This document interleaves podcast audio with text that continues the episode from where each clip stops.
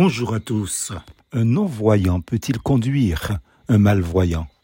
Un aveugle peut-il conduire un aveugle? Ne tomberont-ils pas tous deux dans une fosse?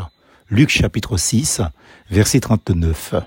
Jésus interpelle chacun en particulier et demande que les péchés soient dénoncés. Christ invite chacun à se remettre en question et à le recevoir comme son sauveur et Seigneur.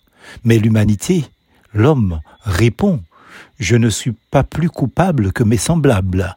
Ou encore, il y a du monde qui fait pire. En réalité, nombreux sont ceux qui cachent leurs erreurs derrière celles des autres et accusent la multitude d'être aussi responsables qu'eux.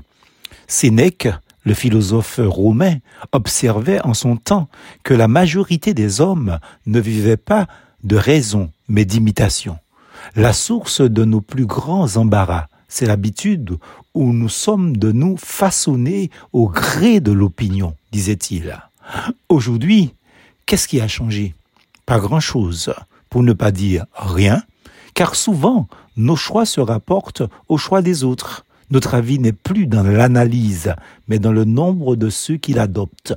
Finalement, au lieu d'évaluer les choses, nous comptons le nombre de ceux qui font pour imiter Or, ce n'est pas le nombre qui compte, la quantité non plus qui importe, c'est la qualité. Jésus avait averti ses auditeurs. Entrez par la porte étroite. En effet, large est la porte et facile la route qui mène à la perdition. Nombreux sont ceux qui s'y égarent, mais étroite est la porte et difficile est le sentier qui mène à la vie, qui sont peu nombreux ceux qui les trouvent. Matthieu chapitre 7, versets 13 et 14.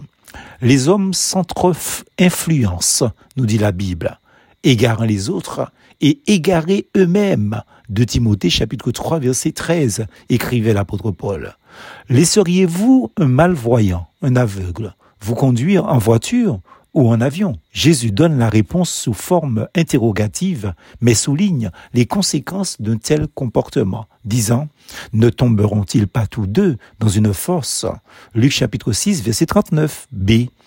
Amis, N'abandonnez pas votre destinée aux autres, sous prétexte que tout le monde fait comme ça. Comme dit le prophète dans ma langue, chaque bête a fait pour mieux signifie que dans la vie, c'est chacun pour soi.